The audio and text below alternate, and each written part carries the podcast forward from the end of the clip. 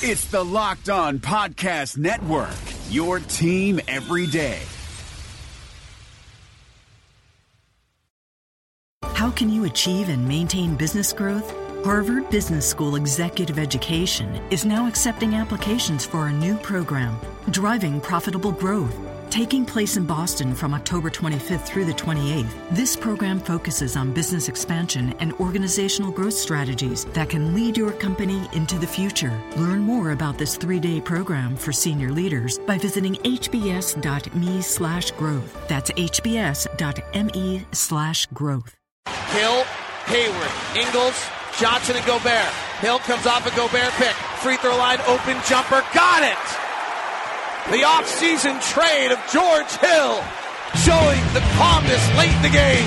Jazz by 10. You are Locked On Jazz, your daily podcast on the Utah Jazz. Part of the Locked On Podcast Network. Your team every day. It is Locked On Jazz, the 2nd of May. We preview the series with Danny Rue of Locked On Warriors. Plus, I'll give you my breakdown first as we get ready for game one of the second round. Jazz and the Warriors, all on today's edition of Locked On Jazz. Pow. How are you? I'm David Locke, radio voice of Utah Jazz, Jazz NBA Insider. Thanks so much for tuning in to today's show. Super glad to have you involved. Super glad that you're listening, whenever it might be. And aren't you super glad that we're in the second round of the playoffs? I'm so, so fired up. Uh, so well, here's what the plan is. I think I just told you pretty well. We'll do our regular pin here in a second, and then we'll uh, I'll give you some notes and breakdowns on how I see the series and what I think's got to happen, and then Danny Leroux and I will chat, and that'll wrap us up. So it should be should be fun. Uh, big radio broadcast tonight. Uh, Kristen Kenny is in town. She'll do some work with us. Tony Parks is in town. He'll do some works with us. So we got a four man, four person radio crew uh, rolling today. It's your only local broadcast, so I hope you tune into the radio uh, along the way. Today's show is brought to you by Blue Apron, the number one fresh ingredient recipe delivery service in the country. We've become a Blue Apron family. It's not something I ever thought we would do.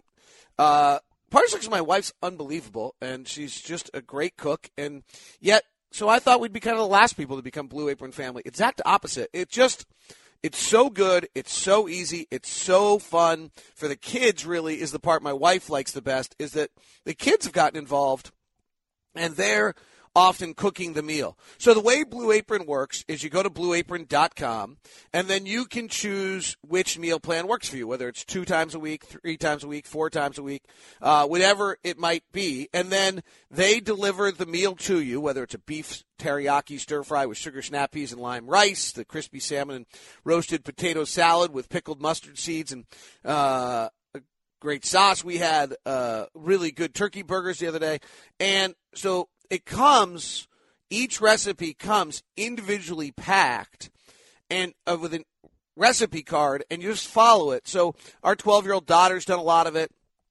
Uh, my son, who's actually kind of a good cook anyway at 14, uh, has done of it. So it comes step by step, easy to follow, pre-portioned ingredients, and, and you do it. And then the great thing, it's affordable, less than ten dollars per meal, and uh, has great variety and it's fresh. The, you know that's their biggest thing. Their biggest thing is kind of the quality um, that you are going to be able to get uh, with their connections, uh, sourced sustainably under you know partnerships with Monterey Bay Aquarium and beef, chicken, pork from uh, reasonably raised animals and pro, uh, produce that's sourced from farms that practice uh, regenerative farming. They're really proud of that. So it's really really cool. It's BlueApron.com uh, slash Lock, L O C K, Jazz, J A Z Z. L O C K, J A Z Z. Super, super, super cool. Um, and really glad to have them involved in, in supporting the show. And we've actually had a, it's really been fun for our family. So check it out. BlueApron.com slash L O C K J A Z Z. And you get three meals for free with free shipping uh, if you do that. L O C K J A Z Z. I forgot about the whole three free meals thing. It's like that's the that's the whole key deal there for you. Why you want to do it? But I was just so excited about what they what they've done for it uh, and how much we've enjoyed it. All right, let's get to our pins across the world. Then I'll give you a little breakdown on uh, where we are. By the way, uh, uh, tip off, and as I think I think you probably have have got this figured out. Local TV is done. So if you want any local broadcast, it's Ron and I. I kind of alluded to that. I. I don't know if everybody um, kind of understood that that's the way it works. Uh, let's go to a San Francisco pin. Matthew Bennon. Hey, I'm the guy that tapped you on the shoulder and yelled locked while you were crossing the street in San Francisco a few weeks ago. I don't know if you remember. I told that story. I saw you. I wasn't exactly sure it was you, so I decided not to say anything. I didn't want to either A, bug you, or B, bug some random guy. It wasn't until you were two feet away from me I was confident it was you. Those odds were high enough for me to tap you on the shoulder, yell out your name. Sure enough, you yelled back. Anyway, I guess my pin is from behind enemy lines. I currently live on the border of San Mateo and Burlingame uh, and commute up the city to work. That's where I went to high school. Uh, I grew up in Salt Lake City, being raised in the good years of Stockton, Malone, and Sloan. There's no uh, moment in time I became a Jazz fan. It's just always been a big part of me. I moved out of California nearly five years ago, first living in Palo Alto, which is a uh, followed by a little place you know well, Menlo Park, which is exactly where I grew up. So he, so Matthew pretty much uh, has lived in the place where I grew up and where I went to high school. For a few years before moving up north of the Peninsula, my high school and college years, I would go with my friends on weekends and buy five dollar tickets off the street and scream from the upper bowl. Now I'm an annual league pass subscriber, catching all the games. Appreciate being able to stay connected in social media with likes of yourself and other Utah writers. He mentions a bunch of them, but why should I give them love? Just kidding. Uh, thanks for your work. Pass along many thank my thanks to those and other guys as well. Okay, um, he has a whole story about statistics here, um, and uh, I'm going to leave that out just for sense of time, not because I disrespected uh, the story. All right, let's let's do this. So this is a really interesting matchup. Uh, one because they're awesome.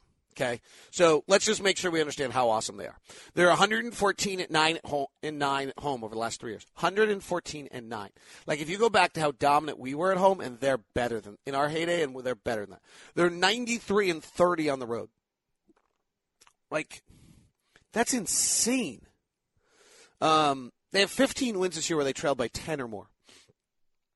They they're 207 and 39 in three years. I mean, it's just they're remarkable.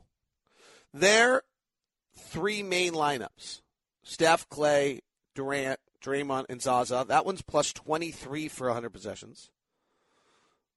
Steph, Klay, Durant, Draymond, and Andre Iguodala, their death lineup is plus 24. Steph, Klay, Durant, Draymond, and JaVale McGee is plus 36. Their top seven four man lineups are all plus 20 plus 20. With Steph Curry on the floor, their offensive rating is a 118. League, like the best in the league, is them at 111. I mentioned this the other day, and now we get into so that's so that's okay. They're and they finished the they've they've won 19 of their or 18 of their last 19. That would be the other note on them. Okay, now let's get into. So we have established that they're great. Uh, now let's get into some interesting aspects to who they are uh, from preparation, and then I'll turn the show over to Danny Leroux and, and my conversation. They're the number one shooting team in the league in the restricted area. That's the area where I think there's a misnomer about them. You've got to stop them around the paint first. They're as much as everyone talks about their outside shooting, which is awesome. They're actually the sixth best team above the break and the number two corner three shooting team, which are both terrific. But they're the number one team in the restricted area at 67%. League average is 61. So you've got to cut that off. That's where Rudy could have a huge impact on the series. What's unique to them is they run about the they may they they set the fewest on ball picks of any team in the NBA. They lead the league in off ball picks. They play very similar. Portland plays very similar to this. They so they that we set the most picks on the ball. They set the most picks off the ball. We run a lot of off ball picks too. Um, the two these are the two lowest post up, according to Synergy, two lowest post up teams in the NBA. So if you're going to try to handle the Warriors, which, you know, seems virtually impossible, the first thing you're going to do is you have got to get them out of transition because that's where they're getting a huge amount of their buckets at the rim. They're the number two transition team in the NBA, but the, you know, in truthfulness, they're also the number two half court team in the NBA. So just you know, realize that it's not like that. It's not the problem here. Is by the way, is you're just trying to make them more. You're trying to make them less comfortable than they would be otherwise. I that they, but they don't have weaknesses, right? With the Clippers, there were things you could do where you kind of said, "Oh, well, that that hurts them." We don't have that. 18% of their possessions are in transition. So one out of every five possessions, they're in transition. One out of every four off a miss. They're coming at you. The and their effective field goal percentage, which is for those who don't know effective field goal percentage, it weighs three point shooting and makes every shot as though it's a two. In transition is seventy five percent. So you've just got to try to limit that number. That's so the first thing you're trying to do is get them out of transition. The second thing you're trying to do is get them off the rim. Their percentage um,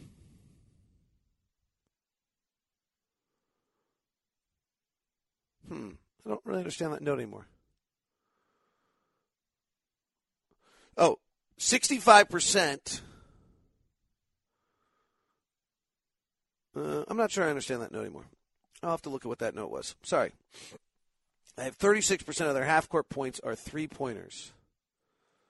Number one half court rim percentage team in league. And I'll have to figure out my next note. Sorry. Um, so there's the first thing. The second thing the first thing is transition. The second thing is at the rim. The third item is if you can eliminate their catch and shoot game. Now we're really pushing beyond where you might want to be. So Klay Thompson, catch and shoot, contrast to putting it on the deck is a really dramatic swing. Klay Thompson's the number one catch and shoot player in the league. So Klay Thompson, if you can make him, and you know everyone knows this, everyone goes into every game. You're just you're in the playoffs, and so you hope there's a chance that maybe you can make him do this a bit more. Uh, but Klay Thompson, on really, if you can if you can make him put on the floor and get off the three point line, is where you're you're in good shape. He's he shoots eight percentage points better on catch and shoots than he does on uh, on off the bounce plays, and he shoots six catch and shoot threes a game. The trick, though, is the you know you overplay Klay Thompson, then you got Steph and uh, and Durant. They, they back to the transition aspect of things. They take seven threes a game in the first six seconds of the shot clock. So that's that's what you've got to try to get done. So that's on the that's on the defensive end of things. Now on the um, on the offensive side, interestingly, this matchup is the two best half court defensive teams in the league. The Jazz and the Warriors are the two best half court defensive teams in the league. Now, on the offensive side, they switch at a higher rate than anyone else in the league. And what you have to prevent is us becoming stagnant against the switching. You want to prevent being stagnant against the switching. So you're going to have to attack the switches, get into the paint, get them to overshift, move the ball around. Draymond freelances on defense the same way Chris Paul does. So the same way we talked about last series that George Hill um, was a key to be able to make some plays, get some opportunities, take advantage of Chris Paul's freelancing. The Jazz power forward is going to have to do the same. So Boris, who had a very good shooting series, probably needs to have another very good shooting series for the Jazz. Joe Johnson, when he's in the game, uh, probably needs to have the same, uh, but in a different way. Maybe maybe getting Joe in a little bit more of a catch and shoot game than the dribble penetration game because of Draymond's freelancing. So, what's also interesting about this series is the the aspect here um, that in the regular season, the Jazz played all with George Hill in one of the three games. Gordon Hayward in the, there's there's nothing to be taken from any of the three regular season games. Like I did all my work on. There's not a single thing that you can take from any of the three regular season games to say to yourself, yeah, that relates to what's going on in this series. So it's, you know, they're great. Steph's going to be taking his 10 threes a game. Uh, Steph's much better at home than he is on the road this year, which is weird. And it's going to just be a case of whether or not the Jazz can uh, slow this game down to a grinding halt. Uh, the Jazz kept them under 100 possessions in all three games they played this year, which they did very, very rarely.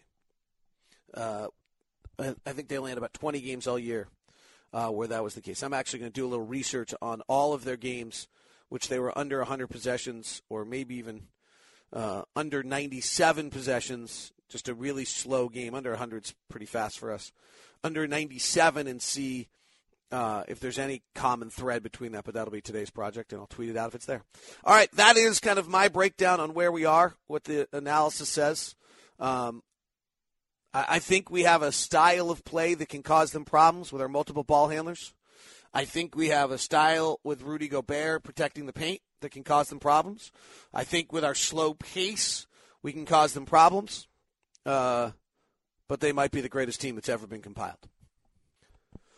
All right, that is Locked On Jazz. Danny Leroux, Locked On Warriors, going to take over next. Special thanks uh, to Danny for kind of doing the combo crossover podcast. Thanks for tuning in. Promo code L O C K J A Z Z gets you three free meals on Blue Apron. If you'd like to sponsor during the playoffs, email me at dlock09 at gmail.com. I actually, have some open inventory.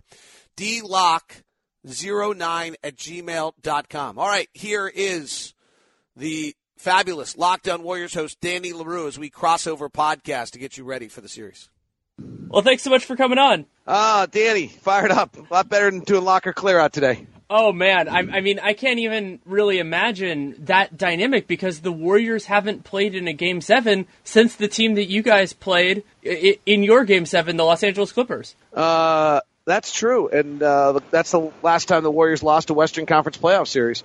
Uh, no, it was, you know, uh, there's nothing like game seven. I was walking around San Francisco we landed last night, just the streets, and I just wanted to like scream and yell. I would have, I would have fit in fine because, you know, I was like near market in that area. So, uh, me just walking the streets screaming and yelling, I would have been just fine because everybody seems to be doing that.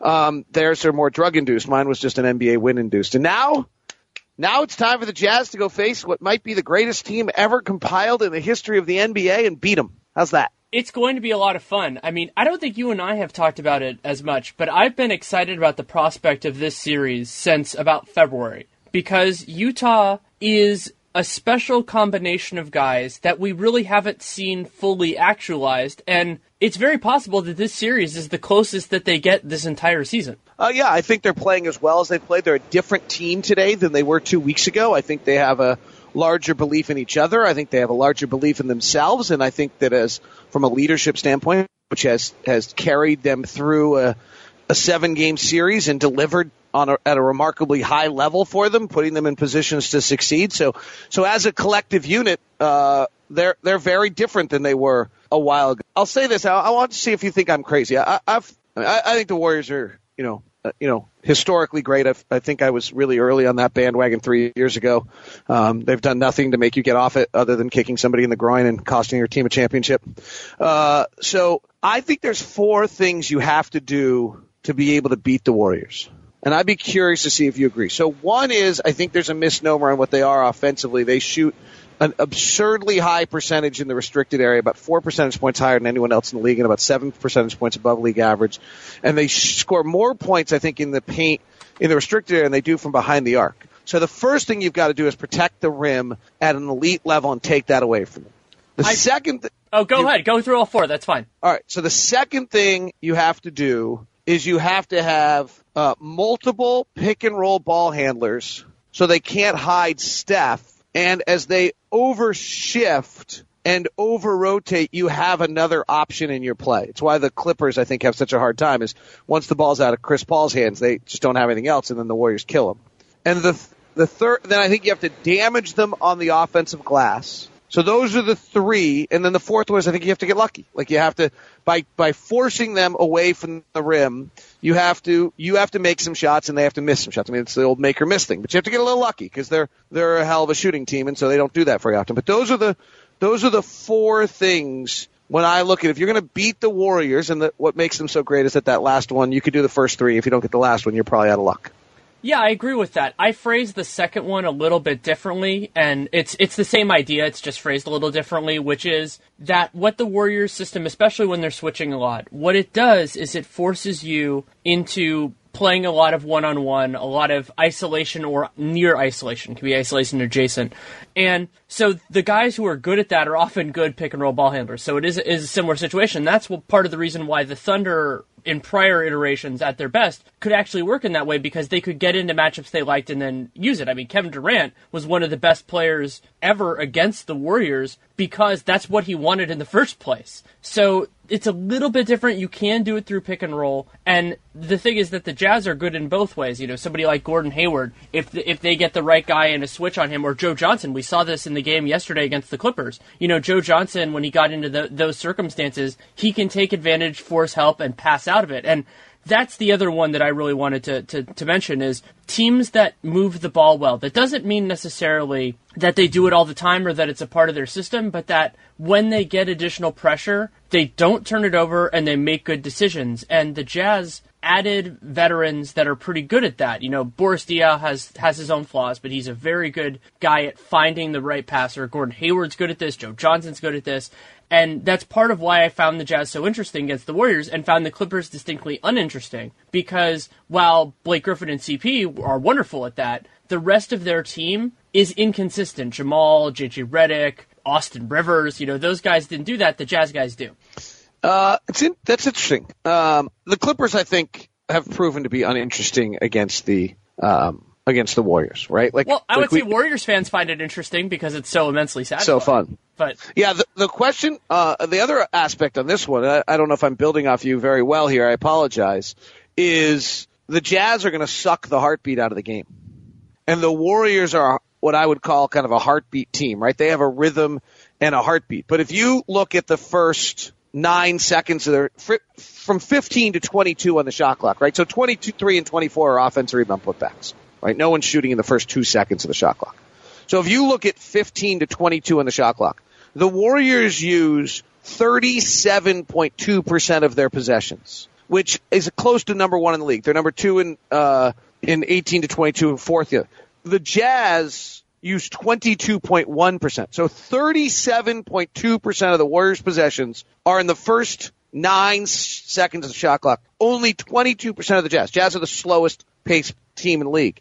And what would be interesting to me, and I don't know if it's possible, and if you and I can flip this around, I'm trying to not inundate everybody with too many numbers here at one time.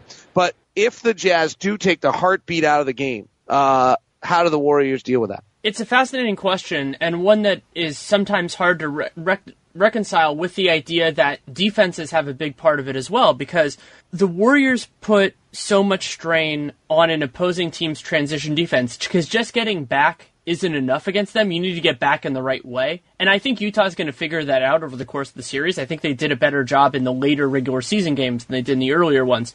But a lot of it depends on how often either team can get stops because to me the team that gets stops is the one that dictates pace because if Utah plays defense the way they did in like in the that Clippers game they were able to do it. But if they can't score then the Warriors are to they're to try to run whether it works or not is an open question.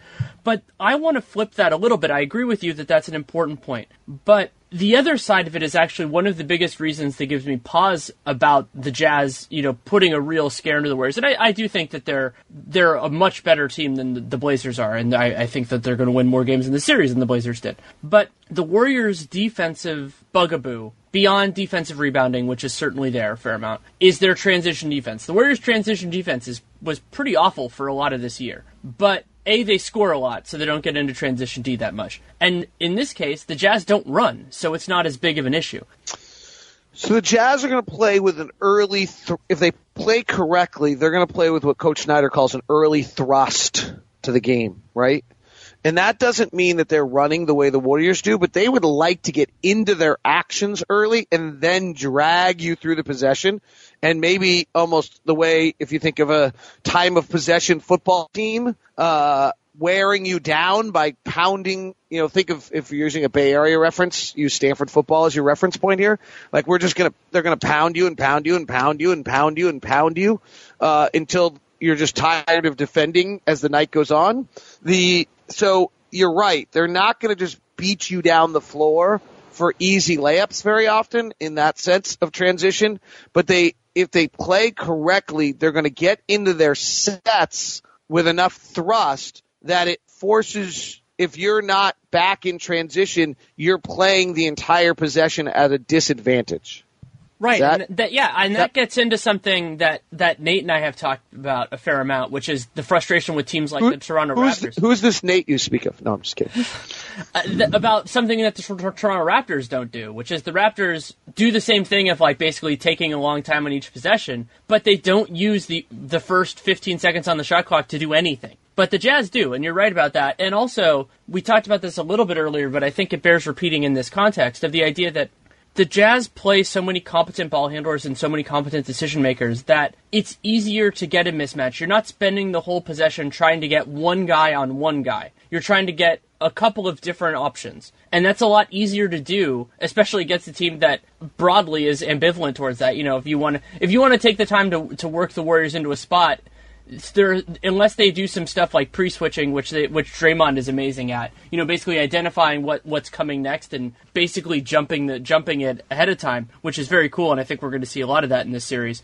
But other than that, it's just it's it's a different thing. And I think the Jazz can make the Warriors pay for their approach more than any other team that they're going to face in the playoffs, other than maybe the Rockets. But that's just not the way the Rockets do things.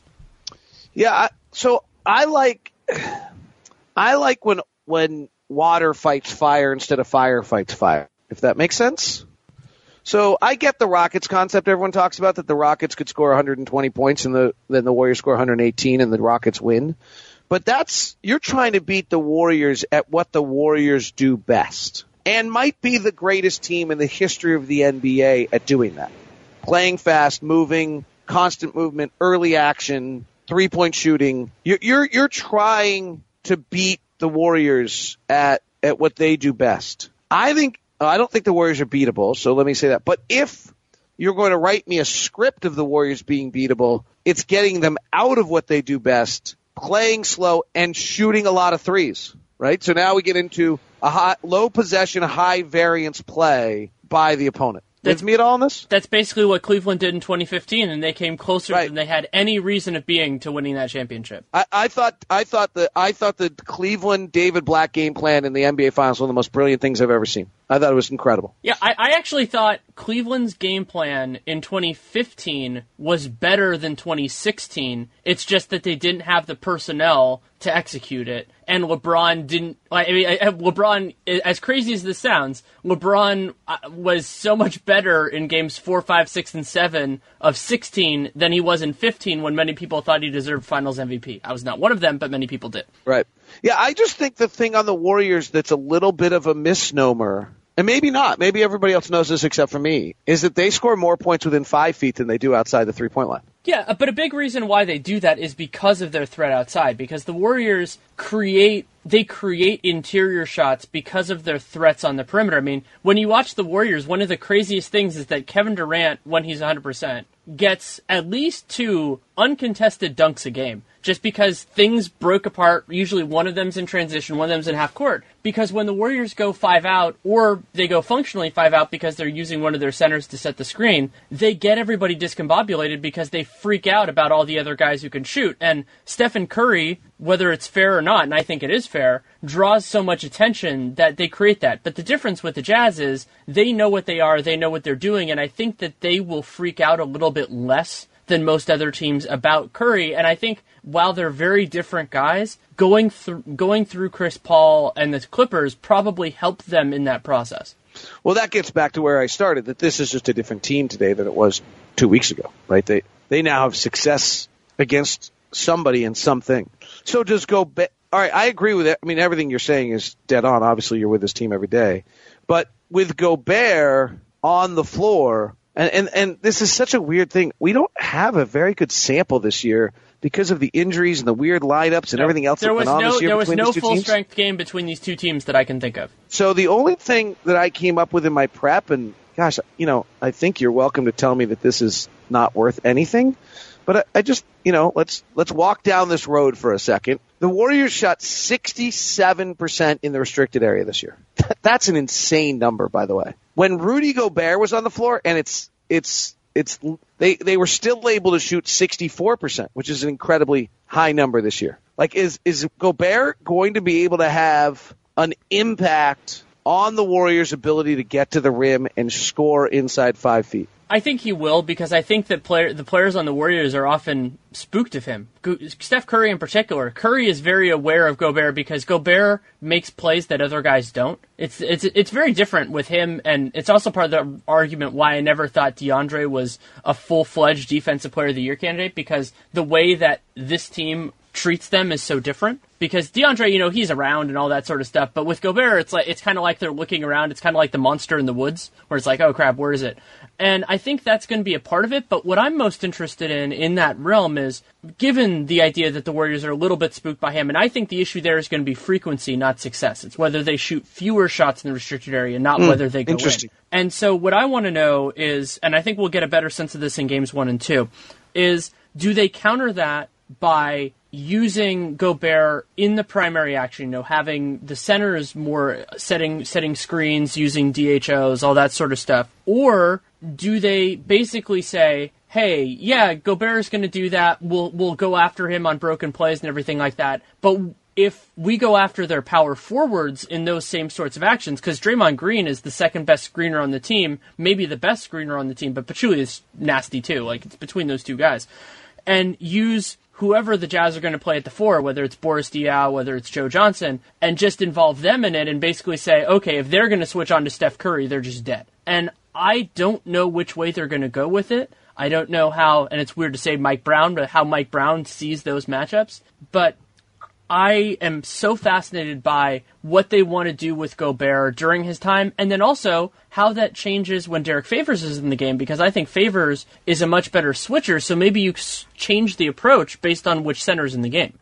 Well, one thing that's interesting is, according to Synergy, uh, the Warriors only run 17% of their plays as pick and roll ball handler, Right. which is really Yeah, which well, is really low. This is not unlike what the Jazz just faced. This is not a particularly high pick and roll team. Right, because they do it a lot through handoffs and things like that. And and one of the issues that I have with the way plays are logged is that it, depending on your system, dribble Only one? No, one of them. One of Okay. them is that the I, the construct of some handoffs and a pick and roll are functionally the same. The idea is to put a big human being between a ball handler who then ends up with the ball and his man who probably gets hit by the big guy. So yeah, the Warriors run very little pick and roll, but especially and for Warriors fans, you can think back to the way they did this with Bogut. It's actually easier to picture with Bogut than it is with Pachulia, just because it was such a centerpiece of their offense. It's basically the same thing. I mean, as a functional matter, it's basically who starts with the ball in their hands is the only difference. The So- only difference is that they're not bringing their center up to 35 feet and forcing Rudy out of the paint. That's true. And I think they'll do that sometimes. But yeah, it's true that the Warriors run very little conventional pick and roll. And there are a series of different reasons for it. I think a lot of it is just more scheme, and I think they should run more of it. It's one of my biggest criticisms of Kerr, not in the regular season, but in those big moments. Especially, the weirdest part about this is in the mo- highest leverage series or maybe second now, depending on how you see these things. The Warriors have ever played in this with this group, the 2015 Finals. Eventually, they went to like Steph Draymond pick and rolls all the time, and it worked really, really well. And then the lesson from that was, eh, let's do it sometimes instead of let's do it all the time when things break down. Yeah, but I thought the feeling was that they got burned on so such switching last year in the finals that they've changed up their offense to be able to not be as switchable. Right, that is a part of it, and it's interesting because some of that, in my opinion, was also Steph being not 100%. I mean, it's it's not something he will ever admit to. It's not something the team will ever admit to. But as somebody who has watched him his entire hmm. career, it is something that I understand to be true from my own experience. So, what lessons they take from that will be interesting in that sense. But also, the guy who changes all of that switchable stuff is Kevin Durant because Curry is sometimes switchable. I mean, he ha- he's he's kind of hit or miss with what he does. Klay Thompson, you know, he he's gotten better at it. Kevin Durant is not switchable. Kevin Durant can just wreck anybody, and if he is that guy, I think he's what makes the difference in this series. And I got some Jazz fans mad in the. I, I found it kind of funny that they were listening to my Warriors preview of that series because I did one last night off the cuff after we after watching the Jazz win, and I talked about basically how the Jazz. I, I worry about their perimeter defenders against the Warriors. And people are like, oh, you know, they have all these good guys, Joe Ingles and Gordon Hayward and all that, and I'm not knocking those guys. Though they've done a very good job this season. They just did a wonderful job against the Clippers. The Clippers I do think- not have Kevin Durant. No, no. uh, Let's make sure we're perfectly clear about everything going on in this series. The Warriors are the best team in the league. The Warriors truly might be the best team ever compiled in the history of the NBA. So the only way that you're going to beat the Warriors is to completely dislodge them from their regular style of play. Like that's at least, and that's where I think this series is interesting because the one, that's what Cleveland was able to do them two years ago in the finals. Uh, that's the one aspect of this that I just, yeah. And even then, they might just be so darn good they can beat you, right? Like, does that make? I mean, that's what that's what this jumps out to. Not that not that the, there's any area where the Jazz can actually match. I don't mean this critically to the Jazz, where the Jazz can actually match up. Like, yeah, I mean, no, you probably can't match up against these guys. But like, if you get them to play between four and seven in the shot clock, they suddenly become a very mediocre offense Right. right? Their it- their their effective field goal percentage in the last seven seconds of the shot clock, which they almost never see. I think they spend about twelve percent of their possessions there. Um, I think they. I, I don't have this in front of me, but I think that they were about uh, 17th or so in the league, maybe 15th in the league in effective field goal percentage in that time frame. Okay, well now now they're not, and, and they might be a little better than that because I know in the last four seconds they're actually pretty darn good. Um, so let's call them top 10. Like let's say that they're they're 10th in the league in effective field goal percentage in the final seven seconds. Yeah, they're unbelievable. Why? Because Kevin Durant can get a shot at any point in any time. To exactly your point, Danny, that they're, but but that is but that is the one aspect of this where like like like let's see what happens. I don't know that the Jazz can get them there. Um, you know, it reminds me a little bit of the Jazz played the Rockets uh, in a game where the Jazz played particularly well this year, and the Rockets couldn't get three attempts early in the game. The Jazz just would not let them get threes. Harden and Capela were killing them on the pick, and everyone and they got antsy. They got uncomfortable. Like they knew we're supposed to shoot them out of threes. We're supposed to do some of these. And I just kind of wonder if you can get the Warriors out of up tempo.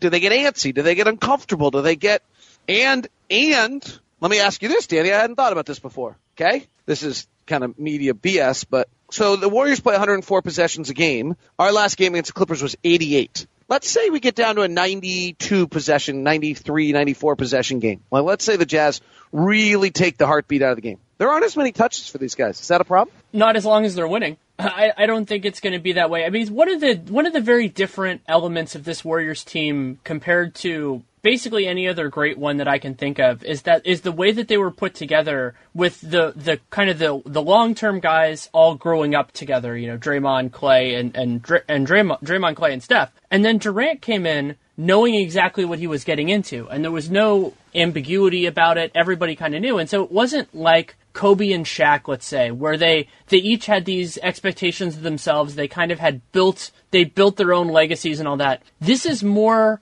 It's in a way, it's kind of more like a, like a I don't know, like a family in that way, where the rules are already set and everybody kind of gets it. And also, this team doesn't have the same egos because they also haven't won anything together yet. and they all want to win a lot. And it's possible those issues are going to rear their heads a year or two from now. I, I, I'm open to that possibility. I don't know how this story ends, but I don't think that's going to be an issue in the near term. However, that gets into something that I think is very important, which is that so let's say we get it down to 92 possessions, something in that range. The Warriors have an ability or a penchant to have a certain number of just bad possessions or miscues per game. And those things generally don't matter because the other possessions are just so much better than everyone else. But if they, you know, Steph Curry, like one that, that people can remember, sorry to trigger some Warriors fans, is that behind the back pass he threw in game seven of the finals. You know, like, they're just gonna do some weird stuff like that sometimes. It's just the way that this team is. It, it's part of the freewheeling nature that Kerr has built those are a lot more damaging in a 92 possession game than a 104 possession game because if they still happen at about the same frequency, then they take up a larger proportion of the opportunities. Good point. It's a really good point. So the Warriors played uh, about 25 of their 82 games at under 100 possessions. So what's that? 35%, right? About that, yeah. Uh, all three of the games under against the Jazz were under 100 possessions. The Warriors, I'm, I'm doing this just I pulled this last night. The Warriors, uh, they're just, however, there does not seem to necessarily be a correlation between the Warriors' worst offensive nights of the season and low possessions. Just to give you, um, I went and pulled the Warriors' worst 10 offensive games last night to try to see if I could figure any common thread um, other than the fact that they don't make threes in those games and they don't, I mean, they shoot 27% from three instead of 38% from three, so that seems to be the common thread. Uh, it is not necessarily a slow paced game that does that to them. I don't know if I, I don't know if I added anything there, but I Well, tried to. no, no, Um, I so my, I my think point of my point of this is the Jazz are. Let me let me at least put a summary on a bunch of stupid little data there.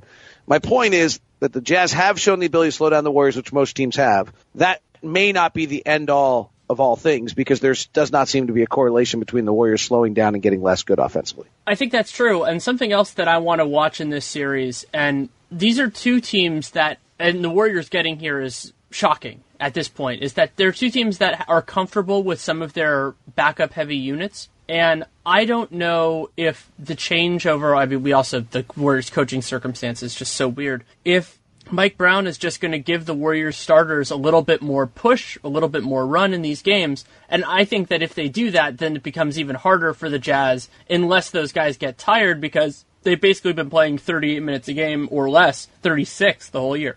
All right, what? Let's go to the as we begin to wrap this. Let's go to the coaching thing. We've kind of talked around it. How big a deal? I don't think it's huge, but it is significant because what the one of the most important things Kerr does is built. He built the kind of the framework, the ecosystem that the Warriors do. That ecosystem is already built, so that part of it isn't isn't a big thing. But he does do a good job of managing players, managing egos during a game, working the refs, and so I think it makes a difference. But I think it would make a much larger difference if he hadn't been there for the for the entire 82. Yeah, again, I mean, I think it's. I think we're talking about things that are very, very small. If this makes sense, but I do wonder if it's 75-75 heading to the fourth quarter. Warriors are scuffling, and Mike Brown starts to make an adjustment if those guys look across the and buy it. Yeah, that could be a problem too. And I mean, they have a lot of continuity in the other kind of coaches like Ron Adams and everything else, so they're going to have to make it work. And also, just how much it's weighing on the players. I mean, we we lose sight of this sometimes, but these are human beings, and they have a very deep connection with Kerr. And if it's you know if it's in the back of their minds, if it's something to think about, not only can that just lead to thinking about other things, but just in terms of the way they interact with Brown. It's a he's a new he's a newbie. He's one of the new additions to this team. So yeah, it, it certainly could be, and it's always hard to predict that kind of stuff because we don't we haven't seen anything like this basically ever before in a playoff series. No, and I think that's a great point because one of the great strengths of uh, of Steve Kerr is that cultural happiness or looseness or whatever you know moment, understanding the moment and the joyousness that he brings. It's easy when you you know won more games than any team in the history um, of the NBA over three years to be that joyous. It makes it much easier. But I do think that is a part of who he is and life wise and culturally. And you wonder uh, whether that disappears. Um, at all in the process. All right, here's my other scenario. I mean, I'm just picking it little, you know, what you're trying to find is, I think from the Jazz standpoint, how can you get 4% here and 3% here and 2% there, and next thing you know, you got 51%, you win a ball game. Warriors have not played in eight games, and the last team they played could not be any more different than what the Jazz, how the Jazz play. I think that that ties in with one of my overarching concepts of this, and it's a lot of it's going to depend on how Gobert's ankle is. I think the Jazz really need to win Game One to have a chance in this series because the rest versus rust totally shifts about 30 minutes or something. It can even be less depending on the team into it. Yeah, the, the time off is a big factor for the Warriors, but they'll eventually get over that. So if the Jazz basically just stay in their rhythm, it's kind of like kind of like the idea if you just keep the car going a little bit. I mean, obviously you can't run out of gas or something like that, but the Warriors have lost game ones in the playoffs before. They lost game one against the Oklahoma City Thunder last year. They lost they almost lost game one of the 2015 finals. They did not lose game one of the 2015 finals. But so those sorts of things are worth keeping an eye on. And I think they'll figure some of some parts of it out for game two. But if Utah can go in there and, and sneak one on We Believe night, which would be kind of funny in, in certain dark ways, that would be, you know, that's what they need. Because you have to win one of the first two games if you're the road team to win a series. Yes, agreed. Yeah, I don't, I think, you know, I don't, I, I heard the Vegas odds had the Warriors favored by 13 in game one, so I think that tells you what people think the chances are as winning the series. But well, but, but you have to remember with that, I people talk about the Vegas stuff all the time. It's like what Vegas is trying to do, as I understand it, is they're trying to get betting on both sides of it. So basically, they're trying to get people to, to bet on the Jazz. They know that people are going to bet on the Warriors just for novelty and everything else like that. So whether that's where they actually see the disparity or that's where they feel like they're going to get betting on both sides is an open question. Agreed, hundred percent. Well, it should be fun. I'm sure glad to be here. Yeah, I think that I think it'll you know I think on both levels I'm curious to see who the Jazz are. Uh, they proved to me to be much better than I thought they were in the last two, or at least not that they. Sh- I don't know if that's true. They showed me how good they could be the last two weeks, and I'm curious to see what they can do against what might be one of the great teams of all time. I'm very excited for it. It's so much more interesting than it would have been if the Clippers had won. Well, and you don't have to listen to Doc, who I love. Oh, watching I, him. Hey, Doc. I'm- Doc gave the greatest post-game press conference of my entire media life, so I'm never going to say that. I love Doc, but you if you watch him coach a game, it's hard to watch Well, with the of, of Yeah. talking to the officials. well, thanks so much for taking the time. Always great to have you on. Well, thank you, and make sure Jazz fans you grab Locked On Warriors with Danny, and if you Warrior fans want to come visit me, you're welcome to. Rejecting the screen has been retweeted by Kobe, Dame Lillard, and Vince Carter. So it's fair to say you should give it a shot. I'm Noah Kozlov. And I'm Adam Stanko. Rejecting the Screen hits your feed every Tuesday and Thursday. On Tuesday, we talk hoops and a little bit of life. On Thursday, we go ISO with a guest. Stories from anyone and everyone who has touched the NBA with tales we promise you've never heard before. Find Rejecting the Screen right now, wherever you get podcasts, and hit that subscribe button.